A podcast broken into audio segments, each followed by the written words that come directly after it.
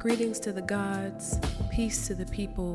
This is Diara Imani, spoken word artist, educator, author, and transformative breath coach for creatives.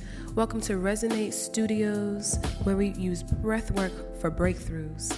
Finding your feel good frequency, we interrogate the intentions and develop wellness disciplines by asking what feels good and what could feel better. Welcome to another episode of Resonate Wellness, your pod class through the university. Knock, knock. Story time. So, I was on a road trip. I was on a road trip with a cousin of mine. We were going to New Jersey, and we were on our way to the State of the Black World Conference. This was some years ago. I mean, we talked about everything. We talked about why the sky is blue and why sometimes it's gray. We talked about does the sun come out or does it come up? We talked about the birds and the ways that they fly. We talked about the wings of human beings. We talked about everything in between. And something that we also discussed was how important music is to any and every road trip. So, of course, we are listening to Tank and the Bangas. We're listening to, I mean, just, uh, bumping playlist. And I thought about how much I enjoy my playlist, right? We're picky on who gets the aux. And I thought about the radio stations and how challenging it is to listen to the radio, especially on a road trip, because you journey in and out of where there's signal and where there's good frequencies. Something that we talk about within our Resonate Wellness pod class is the feel good frequency, how we find it, what surrounds us, what's, you know, what's happening in our sensory energy. And I thought, well, if there's areas that experience more static, what kind of pollution does that do to the minds of the people who live there?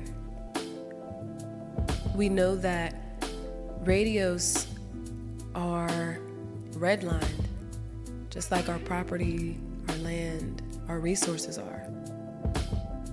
So, when thinking about this term, this concept, sonic segregation, and the purposeful dizzying of people for profit.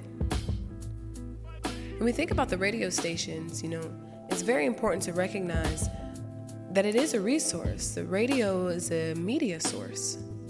It's where we should be getting information. You know, there's the news, there's music, there's activities and interviews. But who has access to them? And if we have learners who wake up early in the morning and turn on the radio, what is it that they're being greeted with? And what's the importance of that frequency? Now, that paired with the understanding that there's profit tied to sound, right? We have an industry for that, the music industry. And only certain artists who say certain things have access to be on the radio. What is that about? And if only certain artists who have certain things have access to certain radios, then what are the people who listen to those radios have access to in other spaces, right? Like this this concept it started to grow the more and more I thought about it. You know, I thought about the airwaves. I thought about, you know, our telephone poles and our wires and why is our energy all wrapped up in that way and you know, when you look at it, if you ever find yourself on the top of a mountain or a hill and you're able to overlook and, and see the way that you're kind of fenced in. And as energy beings, knowing that we are our own beacons, right? We have our own Bluetooth signal.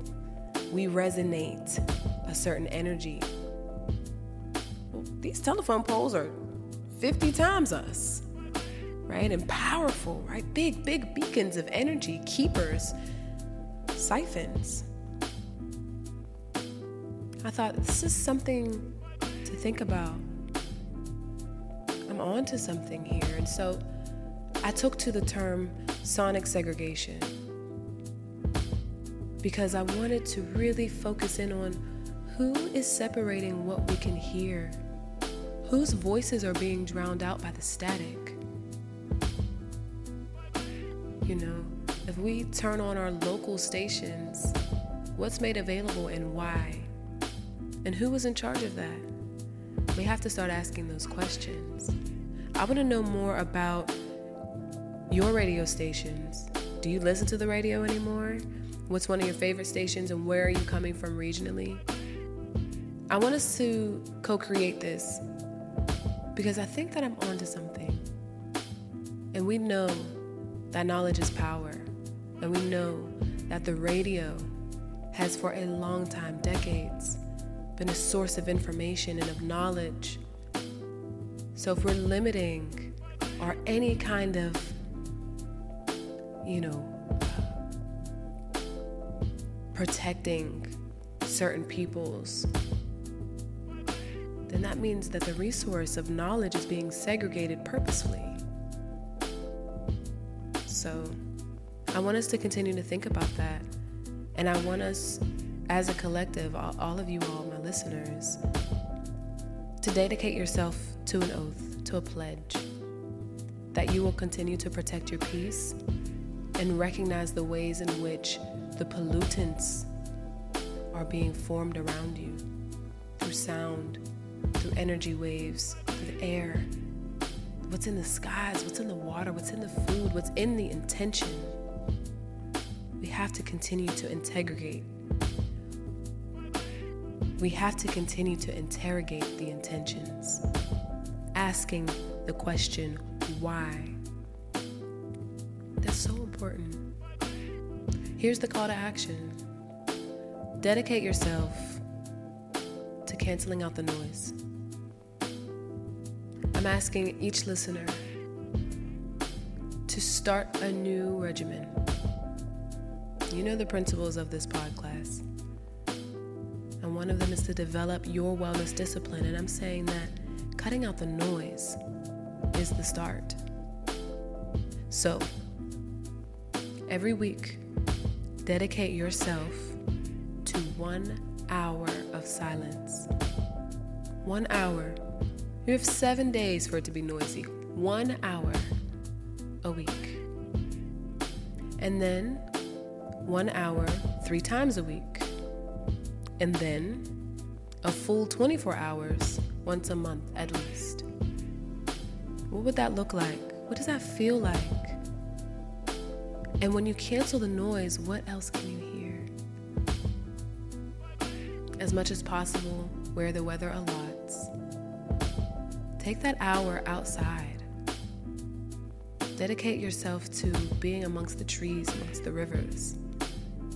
No matter the season, bundle up or strip down, but find yourself outside, breathing fresh air, so that you can recognize and control the noise.